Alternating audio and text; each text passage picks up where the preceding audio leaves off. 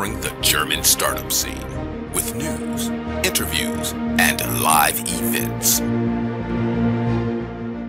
Hello and welcome everybody. This is Joe from Startuprad.io, your startup podcast, YouTube blog and internet radio station from Germany.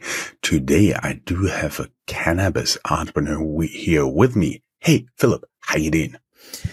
Hi, Joe. Uh, nice to meet you and thanks for having me if either he or I sound a little bit tired, it's because the Super Bowl went into overtime and we didn't get enough sleep last night. We already cleared this out. Um, nonetheless, Philip, welcome very much. You are the CEO and co-founder of Cantourage. Uh, yeah, I'm, I'm the CEO of Cantourage, um, but I'm, I'm not one of the founders. Actually, was founded by two close friends of mine, and I joined the party in January 2021. And the company was originally founded in 2019, uh, but yeah, I joined a bit later, and here we are. Here we are. Um, talking about you, I've seen you did some pretty interesting stuff in your life, including a stay at University of Sydney. How did you like your time back there? Yeah, those uh, back in the heydays was uh, lots of fun. Um, yeah, it's a beautiful city. It was lots of fun being there. Unfortunately, I just spent a semester there and then I had to go back to Germany, but uh, it was fun times, that's for sure. Mm-hmm. I've seen you then became a consultant for more than eight years. And then th- th- th- there is a break in your uh, CV that I really find interesting because from associate principal in a consulting company, you jumped ship and became the manager director of Aurora Deutschland GmbH, which is also in cannabis business. And then you went on to managed Cantourage. But can you tell me how did you go from consulting to cannabis? Uh, sure. Um, so I did consulting for, for quite some time. I uh, was may, maybe on a track to at some point become a partner. Um, but I wasn't having too much fun in the end, to be quite quite honest there. Um, so the, the the the consulting company I worked for was founded by a couple of McKinsey partners. Um, and th- those guys actually also become mentors of mine. And uh, when I um, talk to them quite openly that I like to do something else, um, they basically said um, I, I, should I should reach out to people in the startup industry in Berlin because um, they saw potential in me in order to, to build a company. Um, and lucky me, they reached out to um, a former colleague of theirs, uh, Florian Holzapfel, um, who was one of the founders of Pedanios, which later became Aurora, which was the first cannabis wholesaler in Europe. Uh, and initially was just to meet him, uh, to better understand the startup scene. Uh, and then we had a chat for a few hours and then basically offered me a job at his company. Uh, and uh, lucky me, um, yeah, I soon became then also the managing director or the CEO of Aurora, actually also Aurora Europe which was uh, quite the ride. It was in, in, the early stages of the cannabis industry in Europe. Um, Aurora, which was at that point in time one of the largest, if not the largest cannabis company in the world. And I was um, tasked to build a European platform. It was uh, quite the ride. It was quite challenging, but also a huge success, at least from our perspective. Um, a company from 30 employees to more than 250 in a few years. Uh, together with the team, we also won the tender to cultivate cannabis in Germany. So lots and lots of experiences, um, which also now helps me in order to further build another cannabis company, um, Cantourage, which is now also one of the, if not the market leader in Europe for cannabis. Let's talk about Cantourage here, the company you are heading as CEO, because there are many things different here. And I would like to talk about that because first, you are not the necessarily privately held VC funded startup we usually have here. Can you talk a little bit about that and what decision made you do it differently? Um, yeah, so we went public in November 2022. Um, um, at the end of the day, we thought um, there is there are, not, there are not a lot of opportunities for private investors uh, to invest into a hot topic like cannabis. Um, there's just a, a, few listed companies in Europe, and uh, we thought uh, we'd like to give um, uh, investors the opportunity to invest into cannabis um, rather early, and also to invest into a growing company like Cantourage uh, rather early. Uh, also, um, I just mentioned that the, the um, that the founders of Cantourage they um, sold their, their first business to Aurora. Um, they saw what happens if you're um, acquired by a larger company. And this time around, uh, we, would love to do it differently, uh, being at the, the driver wheel for the foreseeable future. Um, so even though we went public, um, the founders, the management team, we still own uh, over 75, 80% of the company. Um, so we like to be, be, be public in order to have, let's say, ample opportunities to grow in the future, to raise capital, uh, while remaining in, in the driver's seat, not being under the gun of um, um, outside or external investors. I understand that this also gives you access to those capital markets, debt and equity, which should be a big bonus. But on the other hand, you also have to very regularly publish all your numbers, which is usually something the startups don't like to do. How how does does this feel for you right now? Um, I mean, it's, it's it's an additional layer. It's an additional layer of complexity. Um, so far, um, so so far so far so good, I'd say. And it also helps to professionalize your company at the end of the day. Uh, so we um, we publish um, our numbers, our figures on a regular basis. Uh, we streamline our processes in order to get there. So at the end of the day, it also makes you uh, further develop the company to further mature. Um, and yeah, um, I mean, and also especially looking at our numbers, I feel quite um, quite good in, in, order to publish these because uh, compared to our peers, I think we're doing not too bad. Um, so we feel, um, I mean, it's good to have that transparency and, and, to show the world what we are what we are about. and, and given that we've been successful so far, um, have no trouble talking openly about what we do. There's no need to keep it secret or private. Um, we're out there in the open and talk openly about what we do, where we're successful and where we're not successful. So, um, so far so good, would, I'd say. Yeah. I would be interested when you talked about that. There are a lot of capital market events around Germany, around the world. When you are there, are you in the ugly kids corner or are you really approached by investors who are interested how the cannabis business is developing? What, what's the feel like there on the event? Um, but it, depends and it's also evolving over time. Uh, I think uh, so. The first time around, we went to the um, Eigenkapitalforum in Frankfurt in November or November, December 2022. And we were the, I mean, the odd kids, uh, maybe the ugly kids in the corner because nobody has heard heard about us. And cannabis was something rather new. Um, and the, the, the, discussions were mainly around what is cannabis, what is medical cannabis, uh, what's the regulation like. So we didn't really talk about Cantourage. It was more about educating uh, potential investors about cannabis in general. Um, but I think the last couple of couple of years that has somewhat changed and evolved. You could can sense that um, uh, investors also did their homework and they're asking more precise questions about cannabis or specifically about Cantourage, our our past performance and then future potential.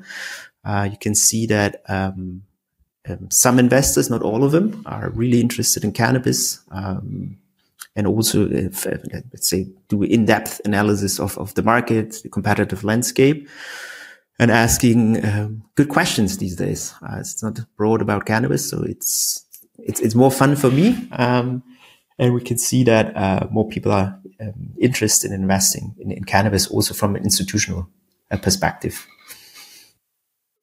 Talking about education here, we we've really grown massively since we had the likes of Finn Hensel with um, Sanity Group or um, Cansativa here um, with the Snoop Dogg investment.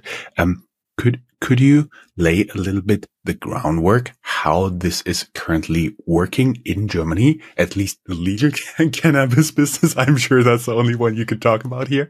And then we try to put you in where you fit in in terms of the value chain there. Um, so um, the, the, as of now, there is only medical cannabis in in Germany uh, and also all over Europe. Uh, there is no recreational market as of now. Um, as we, uh, as some of us may aware, uh, there, there's lots of talks about uh, recreational cannabis use, obviously in Germany, but also in the Czech Republic and Malta, wherever. But as of today, um, it's it's rather a medical market. Um, those markets have been in existence for quite some time.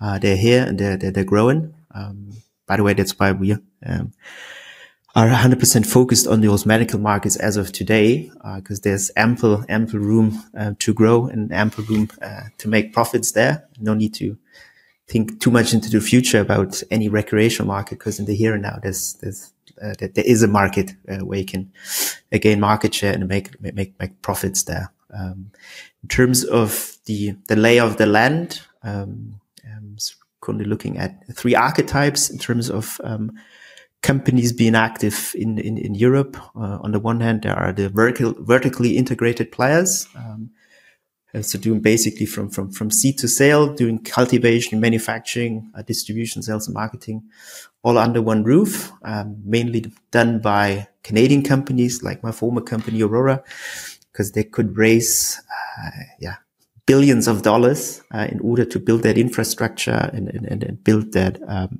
value chain. Um, on the other hand, there are, um, we call them wholesalers or distributors, um, which are focusing on buying cannabis from somewhere in the world, uh, and then basically just wholesale it to, to, to pharmacies, or other wholesalers in Europe. And Cantourage is, um, somewhere in the middle. Um, so we've initially, we focused on uh, manufacturing because that's the most challenging part from a regulatory perspective. Um, so it's so there's lots and lots of different cultivation assets around the world, uh, but they cannot supply any medical market because they're lacking uh, needed permits and licenses in order to turn an agriculture, uh, agricultural good into a medicine. So therefore, you need to have certain permits and licenses to do the uh, the pharmaceutical manufacturing. That's what we focused on initially. It took, took quite some time to get there. And now we have a special operating model where we focus on manufacturing and distribution, but we can source cannabis from around the world. Um, so the, the, wholesalers we just talked about, they can, they have access to a few um, cultivation manufacturing sites um, around the world. Um, but that's about it. So mainly they, they are reliant on two, three different suppliers uh, and we built a special um, operating model where we source cannabis as a raw material from around the world. Currently, we have more than 65 cultivators out of 18 countries under contract. It basically send us uh, cannabis as a raw material, and then we do the manufacturing here in Germany, and then uh, distribute it all over Europe. Uh, as of today, we're selling into seven different European countries. Um, so basically, you are also very early stage. Um, in terms of growing, you don't do the growing by yourself by Cantourage. You have you have contractors to do that.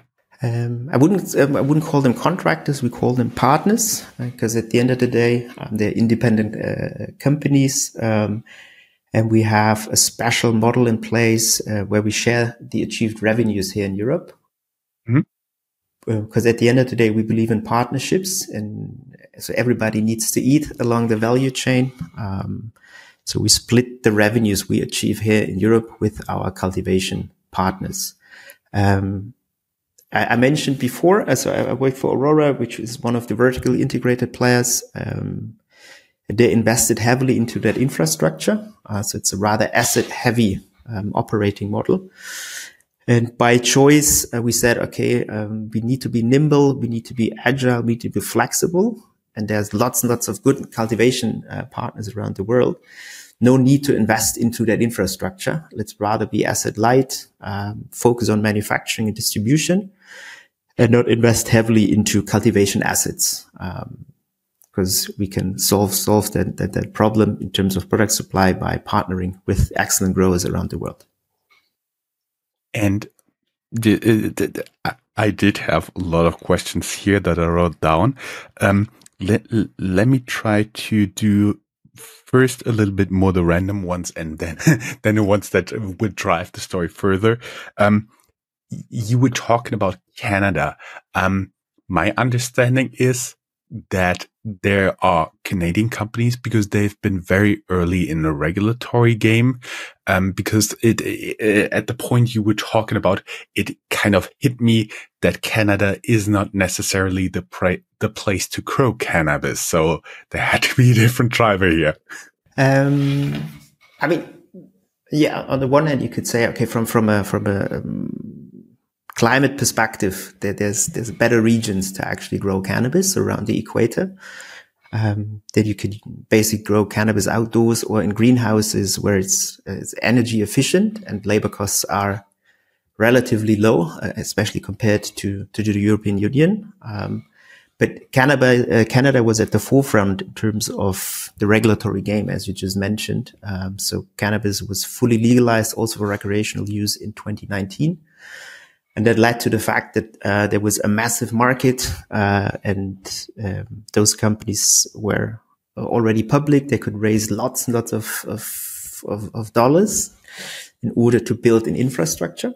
Um, yeah, and initially uh, in, in, the early days of the, of the cannabis industry, um, people built cultivation assets where they could, not where necessarily necessarily made the most sense and you were allowed basically to build cultivation assets in, in Canada. Uh, that's what they did.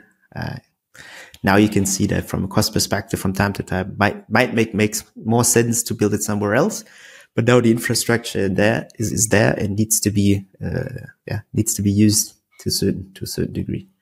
But I should also, before I forget, I should also mention, um, there, there are lots of excellent growers in Canada at the end of the day. Um, so there, there's, there's a, legacy. Uh, there is, uh, lots of experiences, lots of know-how. Um, so as of today, uh, I think the, the, the, the, best cannabis in terms of, of, of quality, um, that is available in, in Europe is basically imported uh, from Canada. So they are leading the pack. That's for sure. Uh, another curveball question is when you were talking about all those capital markets events and so on, on and so forth, what went through my mind was, do you have a lot of guys from the ESG community that invest in you or does your business model violate the rules? Um, it depends. Um, it just recently we had a, a, a lengthy discussions with a potential investor that was really adamant about um, ESG and future ESG rules where um, as of today, cannabis from time to time is is an issue, uh, especially if um, we talk about recreational cannabis. Um, so uh, it depends in terms of the investment criteria. Uh, there is certain institutional investors who don't have any issue at all with cannabis. There are a few which are do have issues, uh, and there are others which um, do like Cantourage because we're focusing on medical cannabis uh, only as of today. Also, um, I would like to hint that, especially during the interview of Cansativa, we've talked about the, the dream of legalizing, as you already mentioned, cannabis here in Germany for recreation and use. I think they, they dreamed of a really, really big thing. And then a very, very small proposal came along, which apparently, um, shattered the dreams of some of the people there. Um, that, that, that's what would like to keep it, I think you you would have a lot to say about that. Uh, yeah, I think um, so. Initially, there was. I mean, at the end of it, let's talk about the the, the market potential first. Um, so Germany is by far the biggest medical market in in Europe, um, and so can talk roughly 20 tons per year uh, currently being sold in Germany in terms of medical cannabis. And the conservative estimate of the, the black market is roughly 400 tons. Uh, so there is a multiplier by 20 in terms of, of um, a potential market. So that's a huge, huge boost, huge upside for lots of cannabis companies. So that's why everybody was looking at a potential recreational market in Germany. There's lots and lots of potential. Um, but at the end of the day, um, so as, as of we at Cantourage, um, we're active in the medical game. Uh, we're active in a lot of different European countries. So we didn't build the company based on, on a pipe dream that the recreational market might uh, happen soon or soonish. Um, we always looked at the development, um, also talked to, let's say, a few people involved um, in, in, in, drafting that, that, that bill. But uh, we were never fully convinced that there will be a full legalization uh, within the next one or two years. Um, so usually regulators take their time. Uh, usually there is a pilot program. They evaluate the data before they really open uh, the, the, the, the, legalization of the, floodgates. Um, so I think it's, it's, it's a good sign. It's, it's a phased approach, step by step, uh, to warm up to the idea to, to fully legalize cannabis. Um, and we'll see how that goes in terms of recreational cannabis. Um, but we should also um, mention in that in that uh, proposal, people mostly talk about recreational cannabis, but there's also a, a major change for medical cannabis in Germany because um, um, it will no longer be treated as a narcotic. Uh, it's just an RX, so a prescription um, medicine. That should actually help further further grow uh, medical cannabis in, in, in Germany because um, it, it'll help um, or it, it, will ease the burden on, on, on, on doctors and pharmacists um, to prescribe and dispense cannabis. So we rather see um, rather a short-term boost for the for the medical um, cannabis here in Germany, and in terms of recreational, um, given it's it's home grow, given it's mostly for so-called cannabis clubs, you can't be active in those uh, as a as a cannabis company. There is no um, this yeah limited potential, let's say, for for cannabis companies in the recreational uh, game. However, we rather see a boost in the medical game, given the reclassification of cannabis as a non-narcotic. Yes, uh, I do believe first, um, what is really important here is that um, there is not a instant legalization and then the the lawmakers realize, oh, we made a big problem and full speed backwards. That would be a big issue because then it would make it impossible on political terms for years and years to come to legalize this. So a more cautious approach is the better one here. And, and, at the end of the day, to me, it's, uh, it's, it's also a German approach to do it like that. Um, so step by step, uh, uh, it's a bit, bit of a wait and see approach. Evaluate the data, uh, and then further, further, further improve the regulatory framework in order to, let's say, build build a sustainable and, and, and long term structure uh, for for for companies um, to engage in, in cannabis. So. Mm. I wasn't I wasn't too surprised that it's a step by step approach. Yeah. And um, the the thing that it's not regulated as narcotic would mean a lot because there's a very strict law here in Germany, Betäubungsmittelgesetz, and you have to follow a lot of regulations. And if you don't, there are very harsh punishments involved. And that was would uh, reclassification out of this class would not necessarily um, make it easy, make it simple, but it would be uh, make it less regulated. And um, if you make mistakes, it's not as harsh as a punishment as it is in other classes. But let, let, let me get from the curveball question back to my original idea of the interview. You guys do manufacturing. So what I had in mind is uh, like you get delivered like big, big amounts of, um, in, in containers and climatized containers um, with one or two security guys, and then it drives into a physical factory, and there something happens. Is it like that? And do you do it in Germany? And how does all of this stuff work? Because that's the important part. Many people out there will never in their whole life have a chance to know how this is working. And if they're really a little bit geeky and want to know how stuff works, that's their chance. So go ahead. um, I mean, you, it's pretty pretty accurate what, what you just described. Um, uh, so we basically import uh, the plant, or we call it biomass or, or raw material, um, in, into Germany, uh, actually into Frankfurt, and then it gets sent to our manufacturing hub, which is in Bavaria. And then basically we turn that agricultural good into a medicine, and that means uh, drying, uh, trimming uh, means also reducing the micro microbiological load. uh, it's uh, packaging, it's labeling, it's testing. So there's lots and lots of different steps from a pharmaceutical perspective in order to have um, a safe product at the end of the day. Um, so it's it's a lot of work.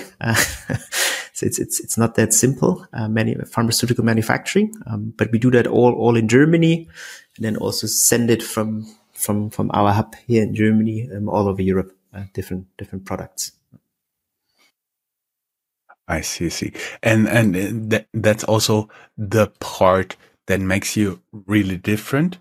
You are importing, you are making it ready as a medical pro product. As you said, microbiological loads, you don't want to have a lot of viruses or bacteria on it. I think you cannot completely cleanse it because it, it's a natural product, but you'll have to you reduce this load by a considerable amount, I'm sure. Uh, yeah, so there is, um, so in terms of, um, so at the end of the day, it's a medicine. Um, so there's mm-hmm. a tight regulation also in terms of different levels of um, contamination. Uh, and uh, so we need to comply to those rules and want to comply to, to those rules. And so we came up with a rather unique and innovative method to reduce the microbiological load. Uh, most of our peers use irradiation. Um, so either gamma irradiation or e-beaming. Um, and we came up with a new, um, yeah, innovative method, which is a bit more gentle to the product, which is, is we call it smooth. Um, cause at the end of the day, um, it's a natural product with natural ingredients. And to me, it sounds counterintuitive to use radioactive sources in order to treat the product. So we have, um, a new method uh, which reduces the microbiological load um, as needed and is rather gentle to the product so we can preserve um, terpenes and other um, active ingredients um, in, in the product. Um, and so far, feedback from patients and, and, and doctors is, is pretty good in terms of our product. And then you also have a platform on which the wholesalers and maybe even the pharmacies can directly order uh, yeah, that's correct. Uh, so um, we, we, we call it a, a platform, basically, which is uh, connecting our product portfolio to um, uh, other wholesalers and or pharmacies. Uh, so if they want to, they can directly order product um, via our platform um, or uh, what they call us up here. So um, honestly speaking, um, most of the pharmacies in Germany um, are not yet fully immersed in, in, in the digital digital space. Um, so we, there's lots of communication via via email, also via phone. Um, but we try to, to, to also offer uh, a fully digitized experience for pharmacies. So if they choose to, they can um, also use our platform to, to order products. And I've seen in one of your presentation, you claim around 80% of the market for medical cannabis. Does this mean you import something like 80% of the product there? Um, it's, it's not 100% accurate. Um, um, in terms of different product formats, uh, there are um, let's say for, for, for monographs, uh, how you can dispense cannabis as a compound medicine. So there is a dried flower, there is dronabinol, there is um, extracts or oils, and mm-hmm. uh, pharmaceutical CBD. Um, and the, the, last component is, is as finished products. And we are currently um, engaged in four product formats. Uh, so we are dispensing flower, dronabinol, um, extracts, and CBD. Um, mm-hmm. Most of our competitors are only active in one or two product formats, and um, yeah, we're active in in four different product formats or four monographs. And that's roughly mm-hmm. eighty percent of the market. So our total addressable market is eighty percent because uh, we're not active in, in finished products. I see. I see. This is where we're going. Um, usually I close the interview with two questions. Um, but um, apparently everybody who'd like to invest in your company can do so via the Frankfurt Stock Exchange. You're traded there daily. So, um, all the investors can go there. Um, um, but usually I have the last question. Are you looking for talent. And what we usually do is the people already listen to the interview. They know you guys by now. And uh, what what they then do is uh, looking at the careers website. So I would suggest we link the careers website because every company is currently uh, is really looking for talent, right? Uh, that's for sure. Um, always always on the lookout for uh, the best talent available out there. Um, and so we are located in Berlin and Bavaria, but also looking for, for, for talents basically all around Europe. Um, we have, uh, so most of our operations is in Germany, but we also have a subsidiary in, in, in the UK based in London, uh, where we also, if not the leader, one of the leaders in terms of medical cannabis. Uh, so feel free to, to check out our careers website, also check out uh, opportunities all around Europe. Um, so Cantourage is growing these days. So we're also hiring new, new, new talents. Mm-hmm. And, and, everybody who'd like to learn more, they can go down here in the show notes. There will be a link to your LinkedIn profile. Of course, there will be a link to your company website and your career website where people can have a look around. Um, Philip, it was a pleasure talking to you. Um, I learned a lot personally today, um, not only about the role of Canada in growing cannabis. and um, I really enjoyed the interview and I hope to have you back in some time. Cool. Thanks for having me. It was lots of fun. Thank you. My pleasure. Have a good day. Bye bye. Thank you. Bye bye.